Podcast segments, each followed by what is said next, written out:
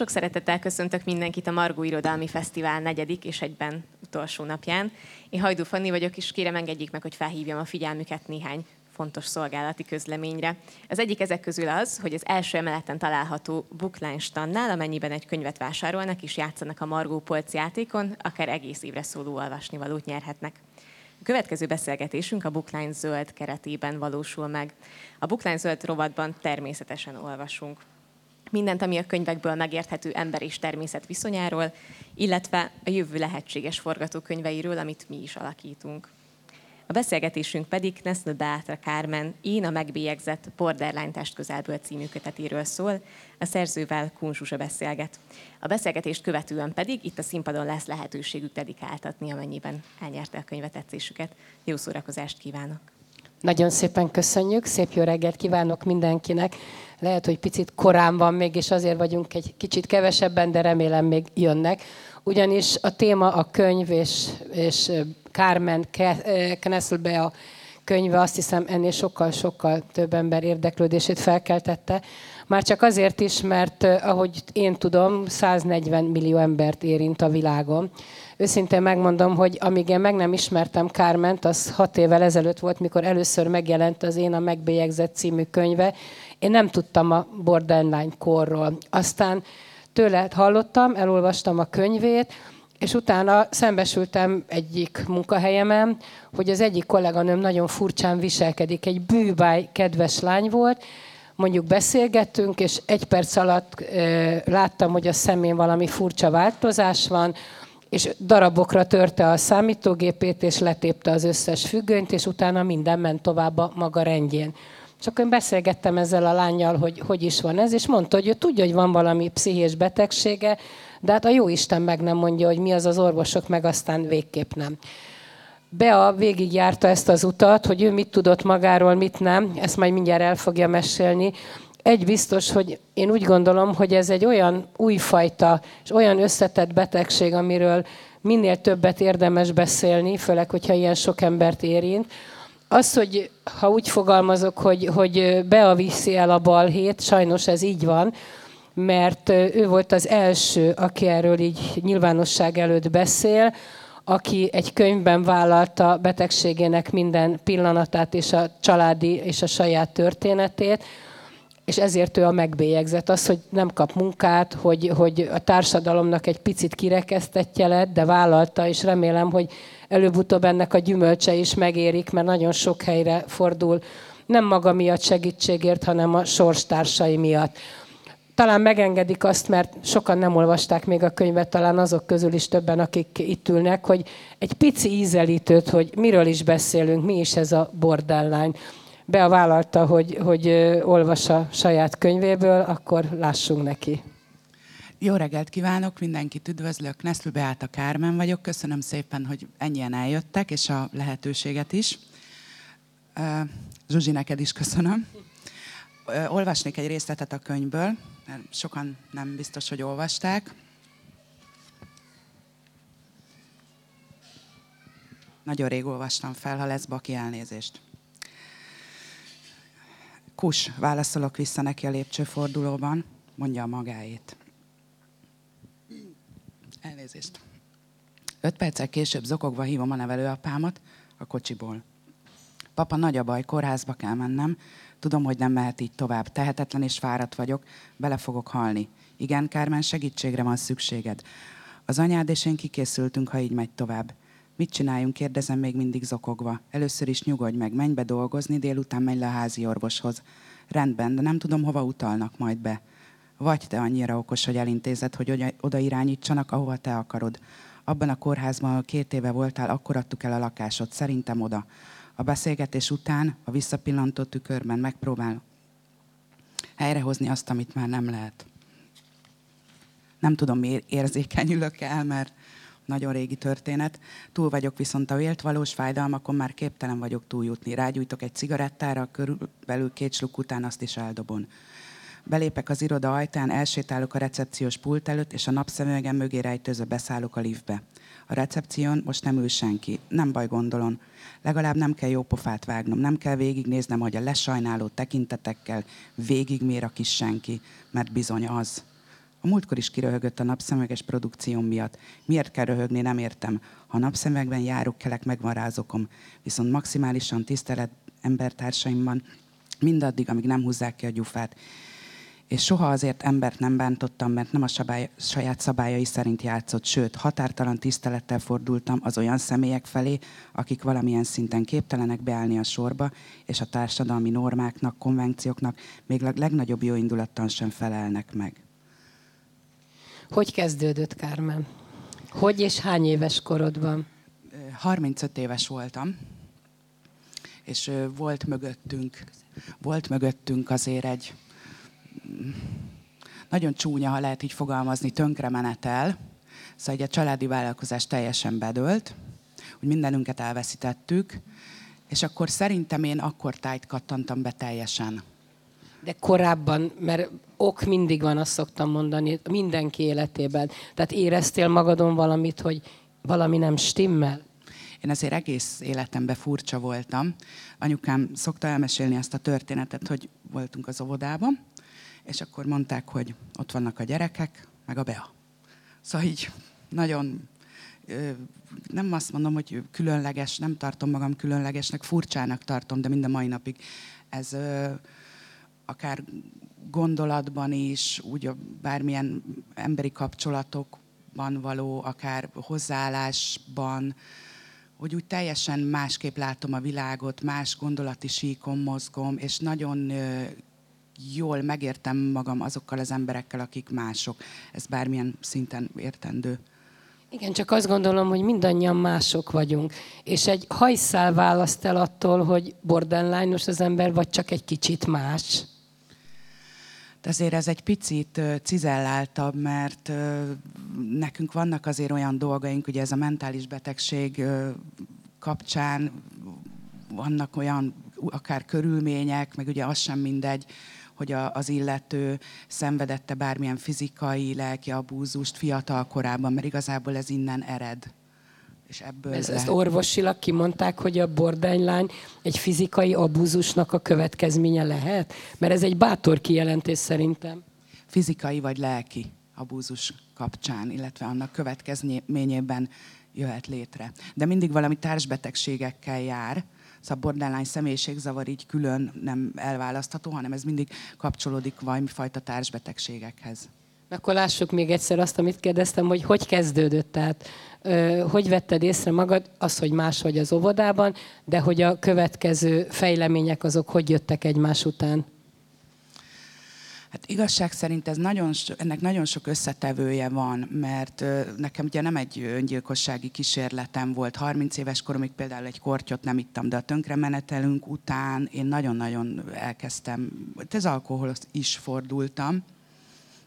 Az összes párkapcsolatomban, akár a családi kapcsolatokban, szóval sokan egy hisztinek definiálják, de ez egy belső olyan mérhetetlen fájdalommal jár, hogy azt egy egészséges mentalitásért, vagy egész mentális ember fel sem tudja fogni. Mert ugye külsérelmi nyomai a borderline személyiségzavarnak nem igazán vannak, mint mondjuk más mentális betegségeknél, gondolok itt az autizmusra, vagy Down-szindrómára, azoknak azért vannak külső jegyei. Egy borderline személyiségzavarral, zavarban szenvedő ember olyan, olyan egészségesebbnek néz ki, a mindig vidám, vannak furcsaságai, de, de külsérelmi nyoma egyáltalán szinte nincs.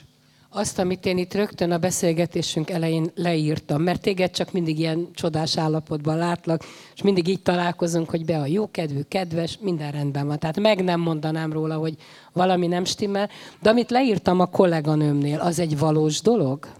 Igen, én is rámoltam át már a lakást. Én neki akartam menni egyszer az édesanyámnak is, ugye a könyv így kezdődik. De olyan, igen, vannak ilyen agresszív megnyilvánulásaim, én már abban a stádiumban vagyok, hogy nagyon tudom kezelni, mert nagyon fontos, ezt, ezt ki is szeretném hangsúlyozni, hogy roppant fontos, ha valaki kap egy ilyen diagnózist, ez a jobbik eset, akkor legyen például a betegségtudata. Ugye ebben a könyvben van egy tizenhárom kérdéses teszt, aminek az a lényege, hogy ugye én nem vagyok szakember, nem vagyok sem pszichiáter, sem pszichológus, nem is szeretnék ilyen babérokra törni. Én egyszerűen azt kommunikálom le, én azt írom le, amit érzek nap, mint nap. az én esetemben már, ugye azért hat éve ezzel foglalkozom, nulla huszonnégy, akár a könyv kapcsán, akár bármilyen az alapítványunk kapcsán, a világnap kapcsán, én ezt már tudom, hogyha jön az a, az a borzasztó érzés, amit nagyon sok minden kiválthat, egy átlagember számára felfoghatatlan, hogy mi váltja ki, gyakorta nálunk sem, az én esetemben sem tudom, hogy mi váltja ki, de én már tudok, tudom kezelni, de tényleg vannak olyan poklaim mai napig, amit megtanultam kezelni. De nagyon, el nagyon tudod nehéz mondani, hogy mit érzel? Hát, hogy összedől a világ, és, és hogy mindenki utál, hogy a miért néznek. Szóval ez így egy kicsit vicces, igen. De én már ez így... most itt előfordulhatna? Egyik percről a másik? Nem, mert én már tudom kezelni. De szándékosan inkább rád nézek, és nagyon ritkán pillantok oda ki, igen. Szóval ilyesmiket érzel, és akkor jöhetnek ezek a dührohamok. Igen, olyan például most nem lesz, hogy felborítom az asztalt, és mondjuk kisétálok, mert nem tetszik egy kérdés, de bizonyos esetekben láttam már olyan ö, személyt, aki, aki ezt simán megcsinálná. Szóval így nem zavarná, hogy itt hány ember ül. Én emlékszem az első beszélgetésünkre, én a Klubrádióban dolgozom, és a rádióban beszélgettünk erről a könyvről először. Mi volt a következmény, amikor megjelent a könyv, amikor elhangzott ez a beszélgetés? Azt érezted, hogy sokkal támogatóbb a baráti, a környezeted, a távoli és a közeli, vagy pedig hátrébb léptek, és azt mondták, na ezt old meg te egyedül, ehhez mi nem asszisztálunk? Hát nekem van egy legjobb barátnőm, itt ül egyébként. Elnézést, nem tudom, mi van ma velem. És érzékeny a téma nagyon. De ezt körülbelül életem, azt hiszem, hát legalább kétszázötvenedik interjúja a hat év alatt, és nem tudom már, már nem, nem tudom, hogy miért, de nagyon-nagyon sokan nem értették meg, mai napig nem értik meg. A támogató közeg nagyon fontos, néha a szüleim, ők már értik, de voltak időszakok, amikor, amikor ők sem nagyon értették. Mondjuk nagyon érdekes, mert megkaptam a diagnózist kétezer-tizenöt márciusában, egy kórházi bentfekvést követően, és akkor nagyon érdekes volt, mert elolvasta a testvérem felesége, meg az anyukám, és azt mondták, ők jobban bőgtek, mint én. Azt mondták, hogy Úristen, ez te vagy.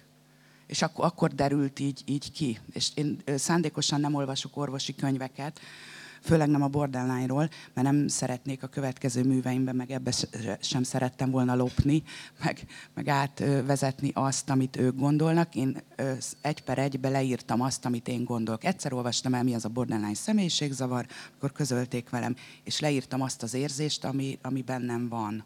És ez így, így kezdődött. Igen, így kezded a könyvet is, hogy ne irodalmi alkotást várjanak ettől a könyvtől, bár szerintem simán megüti azt a mércét, hanem, hanem egy, hát nem tudom, hogy lehet ilyet mondani, hogy beteg, de ne hívjunk betegnek egy borderline-ost. Személyiségzavaros, vagy hogy szokták ezt hivatalosan az orvosok mondani.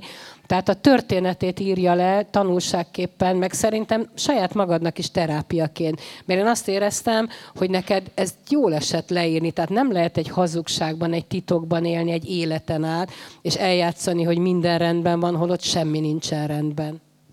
Igen, ez érdekes.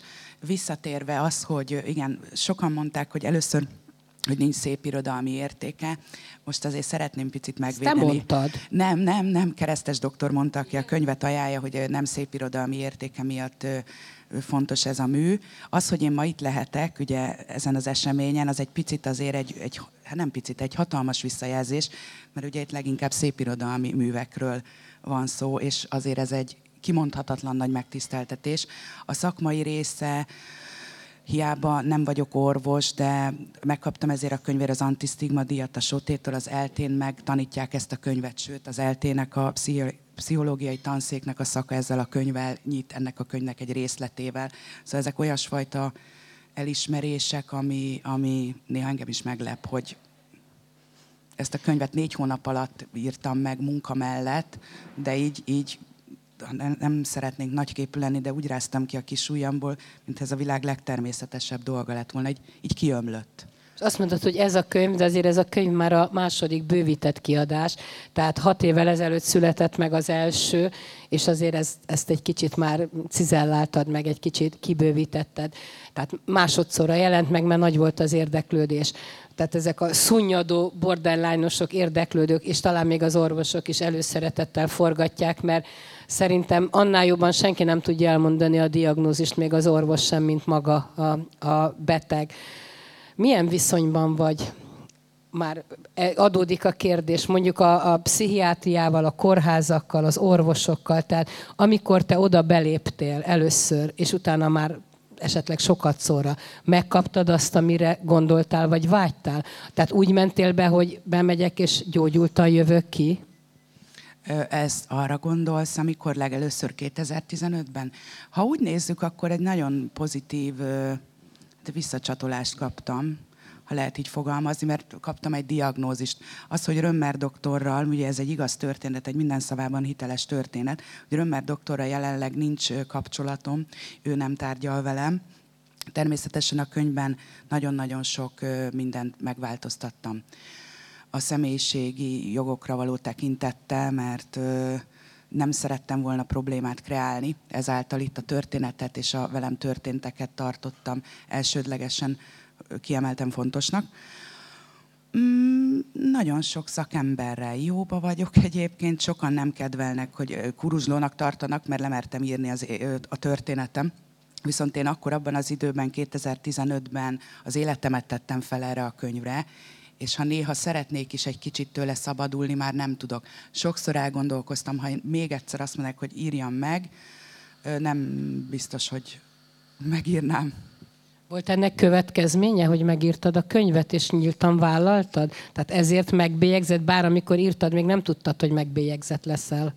Én azt se gondoltam, hogy ennek a könyvnek ekkora ö, sikere lett, vagy lesz, de amit, amit, ö, ami érdekes volt, hogy munkahelyet azóta, tehát tényleg ez a kétszázötven interjú körül, ez egy valós szám, de hogy... hogy, hogy bárki beírja a Google-ba a nevem, gyakorlatilag vége. Vége a sztorinak, ez úgy a munkakeresésben, úgy a mindennapokban. Azért egy kicsit tartanak és félnek tőlem az emberek, dacára annak, hogy én azt gondolom, tényleg nagyon ö, sok mindenkin segítettem, ezáltal, illetve a könyv, meg részben magamon is, szóval ezért mondom, hogy nem fordulhat olyan elő, hogy én most felállnék, még mondjuk alkoholos mámoromba se is itt fölállnék, és itt földhöz vágnám magam, mert épp olyan kedvem van. Ugye folyamatosan azon ö, dolgozom, és körülbelül ezerhatszáz levél érkezett hozzám a hat év alatt, és ö, azt próbálom ezekkel az emberekkel is nem megértetni, hogy mennyire fontos, hogy szakemberhez forduljanak, mert dacára annak, hogy van egy teszt a könyvemben, nem vagyok orvos,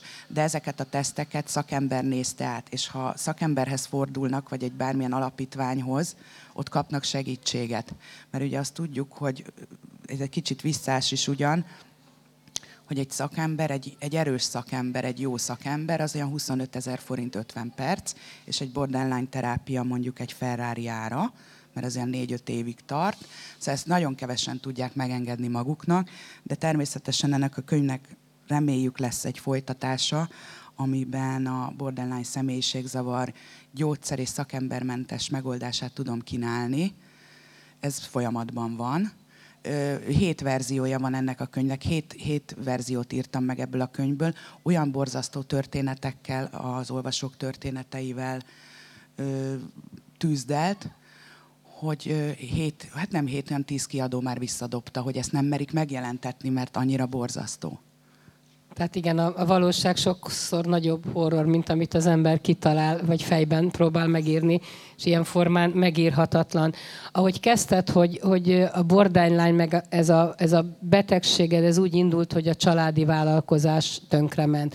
Na most szerintem körünkben nagyon sok embernek tönkre mehet a családi vállalkozása, anyagilag lejtőre kerülhet, és az egyik ember megéli úgy, hogy jó, fölállok és tovább lépek, új életet kezdek, és akkor van, aki abba zsákutcába bejut, amiben te bejutottál. Vajon a terápiák alatt kaptál erre választ itt a sok-sok év alatt, hogy, hogy miért pont te? Tehát benned volt a génjeidben, hordozod, vagy, vagy miféle, egy-egy hormonbetegség, vagy milyen betegség ez? részben van genetikai alapja, azt mondják, de, de vannak ennek azért előzményei. Én sosem voltam egy ilyen önbizalommal teli valaki. Nekem az az a családi, mondjuk így, hogy vagyon, ez olyan hátteret biztosított, hogy bármi történhet. Ugye ez, ez lehet, hogy némi, nem, ez sznobizmus száz százalékban, de egy olyan fajta löketet adott, egy olyan tartást, hogy, hogy ez a kicsit ki, ki, ha én nem. Viszont ez annyiban támogatott hátulról, hogy megengedhettem magamnak olyanokat, amit egy átlagember semmiképp. És ugye itt azért egy elég nagy vagyonról beszélünk, egy elég nagy lecsúszásról, nem térnék ki a részletekre. De hogy, hogy azt az úgymond hátteret is elveszítettem, és bizony volt olyan, hogy, hogy pluszba erre én ráparáztam, hogy úristen, hát mit fogunk enni másnap? Szóval egy ilyen, ez a, a borderline alapból a, a végletek embere, fekete-fehérbe látjuk a világot, nincsenek árnyalatok, nincsenek színek, fekete van vagy fehér. Szegények vagyunk vagy gazdagok, szépek vagy nem szépek. Ez, ez bennem némiképp mai napig is picit megvan, bár így a kor előre haladtával azért enyhül. Én emlékszem arra, amikor megkérdeztem Carmentől, amikor mesélt erről a családi múltról, hogy milyen jól ment a családnak, hogy vajon is akkor ebben benne volt a vitorlázás, a Mercedes, meg minden, ami tényleg sznobéria, hogy vajon én szerettelek volna téged akkor, és azt válaszoltad, hogy biztos, hogy nem. Tehát egy egész más személyiség, egy, egy szerethető személyiség született a, a borderline kapcsán. Uh, igazság szerint, Zsuzsi, te biztos, hogy emlékszel még erre, mi nem hat éve ismerjük egymást, hanem húsz. És, és, és van egy hatalmas nagy sztorink, szó szerint sztorink. Nekem gyerekkoromban valami furcsa mániám volt, hogy ez nagyon vicces, hogy én szeretnék szerepelni a Story Magazinba. Ugye nekem volt azért egy, egy angliai modell, mondjuk így múltam, de valamiért a Story Magazin az, az, az nagyon tetszett itthon. Mindig minden csütörtökön megvettem. Ez ilyen húsz évvel ezelőtti történet. És én kitaláltam, és akkor írtam egy könyvet még írói álnéven, az is önéletrajzi, de egy nagyon magas röptű, ezt idézőjelben mondom, hogy magas röptű, egy gyermeteg, borzasztó, vicces történet. Rettentő jól mutattam a borítón egyébként, szóval körülbelül ennyit ért a könyv. És én besétáltam a Story Magazinba, talán a Montevide Lajos utca környékén. Igen, igen, Lajos utcában. A Kun Zsuzsiról tudtam, hogy kicsoda, mert így mindig láttam impresszáriumban, hogy Kun Zsuzsa. Én és ott akkor... is dolgozom, Story Best. Igen, és... megálltam azt hiszem a szerkesztőség közepén, hogy hogy jutottam föl, már nem tudom. Körülnéztem, bemutatkoztam, de azt hiszem az írói álnevemen, ami akkor Carmen Szita volt, és mondtam, hogy én írtam egy nagyon jó napot kívánok, ez és ez vagyok, írtam egy nagyon jó könyvet, csináljanak velem interjút. Hát hagyjuk, hogy hogy nézett ott rám mindenki, és a Zsuzsi iszonyat jó fej volt, rám nézett, kocsival vagy? De így tényleg adja semmiből. Kocsival vagy? Mondom, igen. Na jó, akkor ezt megbeszéljük, akkor légy szíves, vigyél el a gyerek, gyerekért. És a mi barátságunk egyébként innen datálódik, így kezdődött, szóval ez, ez és akkor rá több évre voltam a Story Magazinban, és akkor nagyon boldog voltam. Tehát az álmod teljesült. Igen, igen. Kezdjük vagy folytassuk ott, hogy bekerültél itt az ominózus eset után, miután nem volt jó kedved, és neki mentél a családodnak a pszichiátriára. És volt egy történet, hogy a Lánc Hídra felmásztál. Igen, ez a könyv, már a, a kiadóban volt a könyv, ez kétezer-tizenhat. november tizenharmadikán, bocsánat, nem, október tizenharmadikán másztam fel a Lánc Hídra, ezt én egy és fél évig terveztem, mert egy ö, nagy nevű marketing szakember, ugye az el, előbb említett könyvnél, azt mondta, hogy másszak fel a Lánc Hídra, fehér neműbe, akkor még volt hozzá alakom, és ö, ott tárjam szét a kabátom, és akkor biztos, hogy eladok minden könyvet. Ezt a mai napig, vagy már a mai, nap, napjainkban már tagadja ez a marketing szakember, hogy ezt mondta. Én akkor ezt egy kicsit... Ö, átgondoltam, és azt mondtam, hogy nálunk ugye úgyis benne van ez az öngyilkossági faktor az életünkben, volt is előtte egy pár, hát akkor én fölmászom a Lánc Hídra. És akkor október tizenharmadikán nagyon vigyáztam, hogy a, a kiadó, ha bármi történik velem, akkor leesnék, de azért tudtam, hogy nem fogok. de hogy úgy csináljam végig, hogy akármi történik, a könyv a nyomdába, az a boltokba lesz. Bár, velem bármi történik, az kikerül az a könyv. És akkor igen, lezárattam a Láncidat, de nem voltam azt gondolom, hogy ö, rossz fej, mert, mert nem ö, csúcsidőben másztam fel, hanem délben. És akkor bevittek a pszichiátriára, de arra is figyeltem, hogy nappali kórházas legyek annál az orvosnál, akinél bent fekszem. De ő nem vállalt, mert azt mondta, hogy ő tudta, hogy... Ö, elnézést, ő tudta, hogy szándékosan csináltam, mert én amikor írtam ezt a könyvet, én, én mondtam neki, hogy én meg fogom írni ezt a könyvet, és ő jókat röhögött. Hát mondom, jó. És fölmentem a Láncidra, és akkor a testvérem felhívta, és ordított a telefonba, hívjuk Römer doktornak, hogy a könyvbe, hogy tudom, ezt nem, nem, ezt direkt csinálta, előre eltervezte. És ő átirányított a lakhelyemhez közeli pszichiátre, úgy, hogy nála voltam nappali kórházas. Szóval ezt is ö, tényleg feszegethetnénk, hogy akkor hogy is van ez, de azt gondolom, hogy majdnem minden borderline képes erre, hívjuk manipulációnak. De hát benne volt a pakliban. Ha most én azt mondom neked, hogy én érzek magamon valami hasonlót, amiket te, te éreztél és te leírtál, hogy tudsz nekem segíteni? Tehát mit csináljak? Tehát hogyha bárki, aki most hallgat, olvas, néz, érzi, akkor mi az első lépés, hogy megspóroljunk egy kis időt, hogy tanulságul szolgáljon a te életed? Hát legelső leginkább a teszt. Tényleg annyira jó ez a teszt? Hát több klinikum is használja az engedélyem nélkül. Ráadásul ugye régen volt egy kilenc kérdéses teszt, ezt most kibővítettük, de ezt a szakember is átnézte. Ez egy előtesznek megfelel, sőt, ha minden jól megy, ezt lassan szélesebb körben is most kapcsolatban állunk a Belügyminisztériummal is, és lehet, hogy ennek a tesznek lesz egy még kiforrottabb változata, és ez széles körben terjedt lesz olyannyira, hogy ezt nagyon sokan fogják használni. És ha valaki mondjuk ezen adott teszt, a tizenhárom kérdéses tesztet kitölti, és nyolc kérdésre igennel válaszol, akkor nagyon javasolt felkeresni egy szakembert. Mondj egy-két kérdést, légy szíves a kérdések közül. Hát jó, de lehet, hogy egy kis segítséget igényelnék. Leginkább ez a, az önbizalommal, az emberi kapcsolatokkal kapcsolatos, de felolvasok pár kérdést. Igen, pont mint az első, az emberi kapcsolataim nagyon érzékenyek, instabilak és változékonyak. A két véglet között ingadozik, vagy túlértékelem, vagy teljesen leértékelem azokat az embereket, akik fontosak számomra. Ugye itt két változat van, igen vagy nem. Akkor itt beleolvasok csak. Bizonyos élethelyzetekben képes vagyok a világot csak feketében és fehérben látni, pont úgy, mintha nem léteznének más árnyalatok. Már több alkalommal észrevettem, hogy az állatok gyakorta közelebb állnak hozzám, mint egy néhány embertársam. Krónikusan szenvedek attól, hogy üresnek, unalmasnak érezzem magam. Milyen ártalmatlan kérdéseknek tűnnek. Szerintem az ember ezeket nap mint nap fölteszi magának, amikor egy picit rosszabb paszban van. Ö, igen, de vannak azért egy picit, ami, ami jobban belemegy ebbe. Például jelenben vagy a múltban, amikor mérges voltam, akkor felmerültek ismétlődő öngyilkossági gondolatok, és voltak alkalmak, amikor magamat szándékosan megsebeztem, megvágtam, megütöttem vagy megégettem.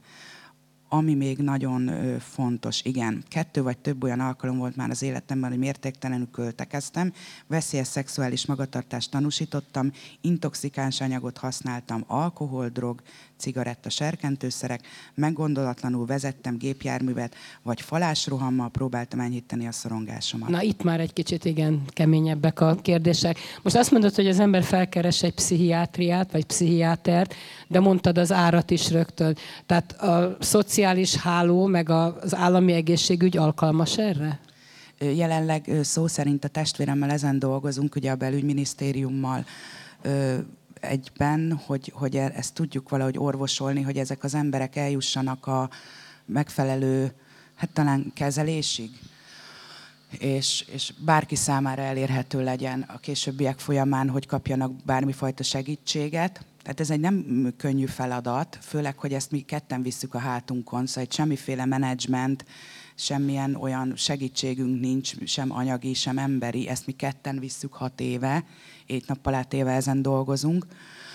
Most talán valami felsejlett, valami kis remény, hogy ebből lesz valami. Én biztos, hogy végigviszem, csak úgy, mint a, a világnapot is. Szóval ezt már nem lehet így ö, eldobni, hogy na jó, nagyon sokszor kell hozzá erő és indítatás, hogy még nem teheted le, még nem vagyunk a végén.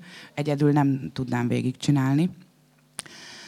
Aki meg nagyon, én azt gondolom, hogy ha meg valaki nagyon, értelemszerűen ezt nem tudja megvárni, hogy ez, ez, ez megtörténjen, hogy, hogy hosszú az az idő, mire ez végül is megvalósul, de addig azonnal mentőt kell hívni rá, ezt a legkomolyabban mondom, és a pszichiátria ilyen esetekben nagyon sokat tud segíteni. Szóval valaki öngyilkossággal fenyegetőzik, ez lehet, hogy nem fognak ezért sokan szeretni, rajtam is sokszor segített, azonnal mentő, zárt osztály, nem egy kellemes hely, de a szerencséje van, kikerül a nyílt osztályra, ez ugye té bé által támogatott, és akkor a nyílton ö, felállítanak egy diagnózist, ha esetleg borderline személyiségzavarban szenvedve, vagy bármi más mentális betegségben, de mégis egy kapaszkodó, egy segítség, és úgymond egy háló, ahol lehet fordulni. Én sem szerettem az édesanyámat akkor, amikor bevitetett mentővel. Mondjuk hozzáteszem, hogy ez ő, ő jobban sírt, mint én. Ő, mindjárt mondom, kétezer-kettőben, háromban lehet, tehát ő kísérte kocsival a mentőt. A pszichiátrián nem érezted azt, hogy nem szeretnél onnan kijönni, mert az egy zárt, biztos közeg? Hasonlók között vagy, mint te? Nem te vagy a megbélyegzett ott? Hát én, a, én nagyon kevés helyen éreztem annyira jól magam, mint a pszichiátrián. Én, ha ciki, hanem én szeretek oda járni, csak már egy kicsit, már, már nem annyira intenzív nálam, mert ugye a borderline személyiségzavar, ha egy jóféle betegség tudat is van mögötte, és némi kezelést kap, vagy most nem nagy képűségből, meg könyvajánló, de ha elolvassa ezt a könyvet, ez most nem a reklám helye volt, hanem hogy felméri, hogy, hogy milyen ö, helyzetben, milyen állapotban van, Ez, ez tényleg tud egy kapaszkodót adni, viszont negyven éves kor után némiképp csitul. Nekem ez olyan tavaly, tavaly idén, ugye én negyvenhárom múltam, hát olyan idén kezdett el egy picit váltani, mert vártam én is a negyven éves koromat, és, és, nem, és nem jött az a... Ez a hirtelen az gyógyulás, a hirtelen, igen. Ez, ez, igen, szóval nem jött az a spontán javulás, amit, amit azt mondták, hogy ez, ennek pedig meg kell történni, és nem jött, nem jött. Ami viszont borzasztó, ha időben nem kap valaki kezelést, a borderline-oknak a, a tíz százaléka, ugye ezzel a személyiségzavarral diagnosztizáltak, annak a tíz százaléka befejezett, régen sikeres öngyilkosságnak hívták, de olyan nincs, hogy sikeres, befejezett öngyilkosságot hajt végre. Szóval ez egy nagyon nagy szám. A lakosság... Mondjuk a magyar lakosságot nézzük, akkor olyan, hát erről most folynak viták, négy-hat. Én a, én a négy-hat százalékot mondanám, hogy ennyien szenvednek benne, mert itt azért a családtagok is kapnak.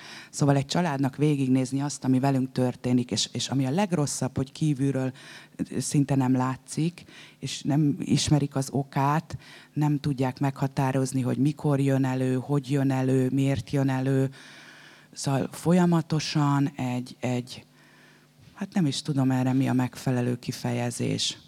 Hadban állni. Azért nézzük azt a másik Beát Carment, aki még egészséges volt, hogy azért van neked egy előéleted, mert most csak a betegségről beszélgettünk, és ez mondjuk felölel egy kemény tíz évet mondjuk. De azért volt előtte, amikor még volt egy más kis óvodás, de hát egyetemet, főiskolát végeztél, nagy álmokkal, Nagy, nagy célokkal indultál. Hogy mi voltál te korábban? Hát így igazából egy nagyon szerencsés valaki, aki helyett mindig mindent megcsináltak, és úgy élhettem bele a világba. Volt egy nagyon előnyös külsőm, igen, ezt én nagyon nehezen dolgoztam fel, hogy már nem, nem úgy nézek ki, mint régen. És akkor én ilyen aranyifjú, ha lehet ilyet mondani, hogy szóval olyan sok gondom nem volt az életben. Biztos ez, ez az én úgymond sorsfeladatom, hogy ezt végig kell vinni, és, és olyan túl jól ment minden, és akkor valaki így hátulról szerintem így tarkon vágott, és akkor na jó, akkor most megtanulod, hogy mi az élet. Na igen, de azon kívül, hogy jól éltél, mit csináltál? Hova jártál egyetemre, iskolába? Mi akartál lenni? Vagy egy, egy úri asszony, aki élvezi és habzsolja az életet? Körülbelül igen. Nekem diplomám sem azért van, mert én fontosnak tartottam, hogy diplomám legyen, hanem életem nagy szerelme azt mondta, hogy te a szüleid nélkül egy nulla vagy. Mondom, igen? És akkor írtam az első könyvem, és az akkori másik barátnőjének volt diplomája, és akkor azt mondtam, hogy igen. Meg azt mondta, hogy én úgy kezdődött egyébként, hogy azt mondta, hogy nulla vagyok anyujék nélkül, semmit nem fogok elérni, semmi nem leszek, és akkor kimentem Angliába nyelvet tanulni. Na, ott megtanultam, mi a magyarok istene, azt hiszem. Így a semmiből. Hatott rád ez a magyarok istene? Tehát Ö, észbe kaptál? Részben, részben. Igaz volt, hogy család nélkül nulla vagy? Most utólag mit mondasz? Nem, én azért világéletemben egy jó ember voltam, csak ennek a narcisztikus valakinek nem tudtam megfelelni. Igazából önmagával volt baja, már így utólag rájöttem, nem is igazán velem. Miért nincs saját családod? Ezzel gondolkodtál már ezen? Ez egy jó kérdés, ugye ez az egykori nagy szerelem azért... Erről is írsz, az egykori szerelemről a könyvben. Az olyan, az olyan elég mélyen bennem maradt. Erről így nem is szeretnék beszélni, főleg, hogy nem olyan rég felbukkant, és ez egy húsz évvel ezelőtti történet. A másik, hogy végül is a könyvben is leírom, és én nem szerettem az álságot magamban sem, másokban sem. Én nem szerettem a gyerekeket, és nem is szeretnék gyereket. Ha szerettem is volna valaha gyereket, azt pontosan tudom, hogy nem, nem is tudnám felnevelni. Nekem nem való. Vannak olyan emberek, akiknek nem való gyerekek. Szóval de miért nem, nem szeretett? Tehát mondjuk... Azért egy kislány mindig esküvői ruháról álmodik, gyerekekről, tehát az anyasság az bennünk van. Vajon benned ez hol ment el? Hát bennem valahol nagyon elment, nem tudom, hogy hol. De, de nem is a gyerekeknek magával fizikálisan van bajom, hanem a hangjukkal. Én élek az én kis belső világomban, a gondolataimban, és akkor ilyen hangeffektek, de másfajta hangok. Azt láttam, amikor a gyerekek itt megszólaltak, nem tudom, észrevették-e, itt kiabálták, vagy szaladgáltak, és nem is értettem miért, de egy percre megálltál. Igen, de erről így, így ezt nem direkt csinálom, nem, nem, hogy fogalmazzam szépen, szóval a hangjuk zavar. De ugyanúgy zavar a légkalapács, minden a kukásautó, amikor tolatszal, ilyen, ilyen hangeffektekre vagyok úgy kicsit érzékeny. Ki, kizökkent abból a világból, amiben vagyok. Azért nekem folyamatosan két film forog az agyamban most is. És állandóan kontroll alatt tartod magad? Most mindenféleképpen. Most nagyon izgulsz? Nem, izgulni egyébként nem izgulok, csak próbálok szépen fogalmazni, meg nem értettem, hogy miért bőgökig be majdnem harmadszor, mert ilyen nem, az öregszem szerintem. Igen, az idősöknél van egyébként, hogy saját magukon is el tudnak érzékenyülni, de szerintem ez egyáltalán nem baj. Mi a következő lépés? Tehát mindent megírtál, mindent átéltél, világnapot csináltál, és tényleg a világon egyedülálló vagy, aki, aki kiállít a száznegyven milliós sorstársadért és a magyarországi hat százalékért. Tehát hogy látod a sorsodat a jövőben?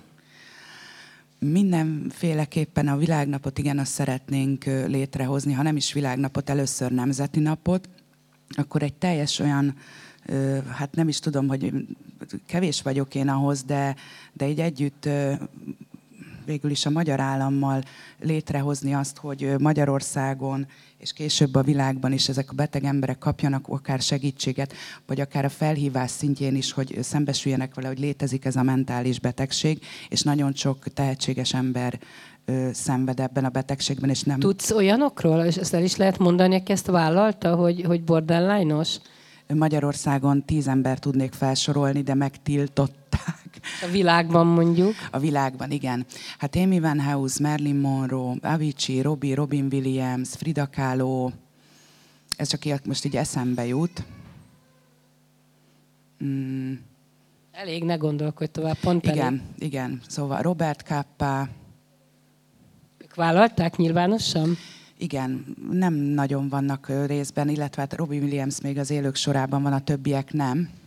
De minden beszámoló szerint, és ezt orvosok ö, ö, meg különböző életrajzi, életrajzi regényekből, nem is csak igazán regények, szakkönyvekből olvastam ki, és a net is tele van velük. Lady Diana is sanszos. Egyébként én azt gondolom, hogy neked azért kellett betegnek lenned, hogy ezt a kis csomagot a hátadra vedd, és segíts azoknak, akik nem merik ezt egyedül megtenni, hogy arca, hangja legyél a borderline-osoknak. Igen, már én, már én is ezt gondolom, hogy valószínű ez a feladat. Van még történet, amit meg tudsz írni, vagy itt a vége? Tehát nem akarsz ezzel többet ilyen formán foglalkozni? Ez annyira összetett, hogy azt már nem tehetném meg. Azért említettem az előbb, hogy sokat gondolkoztam, hogy, hogy ezt akkor így letesszük. Volt egy, egy dátum számomra, ez idén december harmincegyedike, hogy akkor én most elfáradtam, ha itt nem lesz erő, előrelépés, én nevet változtatok és kiszállok. De valamiért ez a könyv, én ö, mérges is vagyok rá néha, mert mindig már nem én viszem őt, ő visz engem. Szóval hihetetlen, hogy... hogy ö, mindig van egy olyan esemény, egy történés, ami előre tolja saját magát. Tényleg önálló utat, vagy önálló élete van. Már kicsit néha félek is tőle, hogy mit talál ki. Ezt tudom, olyan furcsán hangzik, de tényleg így van. Hát lesz egy folytatása, reméljük a közeljövőben, amit az előbb említettem. Az a tényleges megoldást fogja szolgálni, ez nem rólam fog szólni, hanem azokról az emberekről, akik hozzám fordultak bizalommal, és az ő történetüket dolgozza fel, pluszban a, a tényleges megoldás ennek a személyiségzavarnak. De úgyis ezt is ö, sok helyen még engedélyeztetni kell, azért egy, ez, ez, ez azért nagyon nehéz, mert úgy szakmailag... Egyébként én még egy filmet, ha már a művészetnél maradunk, egy filmet simán el tudnék ebből készülni, ami... ami ugyancsak egy nemzetközi utat és hazai utat járhatna be, tehát tedd ezt be a kis fejedbe, hogy hát ha. Ez benne van egyébként, amit a Belügyminisztériumba is beadtunk egy programot, ez benne van a film is, a színdarab is, ennek a könyvnek a folytatása, szóval ez egy, egy kicsit nagy pakkot vettünk mi most a testvéremmel a hátunkra, de végigvisszük, de egyedül nem menne. A Belügyminisztérium biztos mindenki tudja, azért hangzik el folyton, mert ott van most az egészségügy a legjobb helyen, ezt csak úgy idézőjelben hozzáteszem. Nagyon szépen köszönöm Beának, hogy beszélgethettünk, én mindig okosodom általad, meg erősödöm. Kérdéseket nyugodtan föltehetnek, mert van még egy mikrofon, tehát van lehetőség még, hogyha bárkinek bármi eszébe jutott, amit én elfelejtettem volna megkérdezni, és esetleg nem olvasták a könyvet, és Beától szeretnének kérdezni, akkor bátran. Ott hátul van egy úr. Nem olvastam a könyvet, de majd elolvasom. nagy, nagy tisztelettel. Olyat szeretnék kérdezni, hogy különféle terápiás módszerek vannak. Hogy, hogy melyik, melyik a, az alkalmas, vagy az alkalmasabb a, a borderline betegeknél? Tehát van, van viselkedés terápia, van analitikus megközelítés, nem tudom. És, és mondjuk ennek a, ennek a kérdésnek mondjuk a, a B része, hogy, hogy melyik a fontosabb az, hogy... hogy az a, az a pszichológus, nem tudom én, szakmailag nagyon képbe legyen mindennel, vagy, vagy pedig van, van valami olyan, olyan, olyan kötődés, vagy, vagy kapcsolat, vagy bizalom, aminek ki kell épülnie, és hiába nagy, nagy nevű az a, az a szakember, mégse, mégse tud úgy segíteni. Jó, tehát hogy, tehát, hogy milyen, milyen módszer az, ami talán a leg, leghatékonyabb, és hogy... hogy, hogy azon belül is a, a, a pszichológusnak a személyisége, vagy a pszichiáternek a személyisége, vagy a, és vagy a, a, a szaktudása a, a fontosabb, ha van ilyen. Köszönöm szépen a kérdést. Nem biztos, hogy kielégítő válaszsal tudok szolgálni. Életemben nem jártam terápiára, és nem járok szakemberhez sem, de őszinte leszek, fél évet jártam pszichológushoz, és nem is specifikusan borderline-okra szakosodotthoz, nem sok értelmét láttam. Az pedig, hogy milyen legyen a személyisége a szakembernek, akkor tényleg azt mondom, hogy legyen szíves, olvass el a könyvet, mert pont a, a szakemberrel való kapcsolatomat írom le a könyvben. Igazából erre helyeződik a hangsúly. Nem tudok rá érdemben válaszolni, mert nem jártam szakemberhez, és mindenkinek egyébként... Ö, vannak olyan esetek, amikor szimpatikus a szakember, vagy ezt annak az egyénnek, az adott egyénnek kell eldöntenie, hogy ő mit lát jónak. Szóval ennyit tudok erről sajnos mondani. Nem, nem jártam szakemberhez, nincs tapasztalatom. Esetleg még valaki? Igen, nekem lenne kérdésem. Ismeritek egymást? Igen, igen. Ez mind a kettőtökhöz szól egyébként, mert mondtad, Zsuzsi, hogy találkoztál a munkahelyeden olyan emberrel, akinek személyiségzavara van, hogyha, hogy jó az, hogyha ez kiderül, hogy valaki ilyen betegségben szenved, és másképp tudja mondjuk egy munkahely vagy kolléga kezelni, vagy akár a család. Tehát fontos ez, hogy kiderüljön, hogy valakinek ilyen személyiségzavara van, és erre a, a közösség tud-e megfelelő választ adni. Hadd mondjam el rögtön ott a, a belső élményemet. Ez egy nagyon fiatal lány volt, egy vidéki lány, akinek a szülei távol voltak. És abban a pillanatban nekem eszembe jutott a saját gyerekem, hogyha vele történik ez meg, akkor vajon hogy bánik vele a közösség? Borzasztóan. Tehát az, hogy attól a perctől kezdve csak bolondnak szólította bent mindenki, az volt a legenyhébb kifejezés. Iszonyatosan jó munkaerő, és nagyon jól írt, és nagyon jó újságíró. Én csak jókat tudok mondani róla, és, és borzasztóan kedves, a mai napig tartjuk a kapcsolatot. De, de nem tekintik embernek, csúnyán bánnak vele nagyon. Tehát én azt mondanám, hogy nem szabad, hogy kiderüljön, mert, mert nem lesz jó kollega. Tehát bármilyen hibánál, vagy, vagy egy, egy ilyen viselkedési zavarnál, a bolond menjen haza. Ez volt a válasz. Szó szerint. Ezért nehéz, szerintem nagyon nehéz. Még valaki? Mert ha nem, akkor én kérdeznék valamit még itt a kedves jelenlévőktől. Ha van itt olyan, aki nem barát és nem családtag, és őszintén elmeri mondani, hogy a beszélgetés alapján ki mit gondol Carmenről? Van olyan, olyan bátor néző? Őszintén. Hm? Senki? Nem család, igen. A család az más, az nagyon érintett, mélyen érintett. Miért nem merik elmondani? Biztos van benyomásuk Carmenről. Esetleg az úr, aki... Ki, igen? Nagyon, nagyon bátor. Nagyon kedves, köszönöm. Hát ha nem, akkor én nagyon szépen köszönöm, ha se kérdés, se válasz. Nagyon-nagyon szépen köszönjük, hogy eljöttek. Lehetőségük van itt, itt vagy valahol egy picit arrébb, nem tudom, ezt majd itt a szervezők mindjárt megmondják, hogy a könyvet megvenni, dedikáltatni, és akár személyesen, privátban kérdezni, hogyha a nyilvánosság mondjuk nem az önök biztonságos terepe, akkor személyesen négy szem közt nyugodtan nyaggassák, faggassák Carmen. Köszönjük szépen, hogy itt voltak. Én is köszönöm szépen.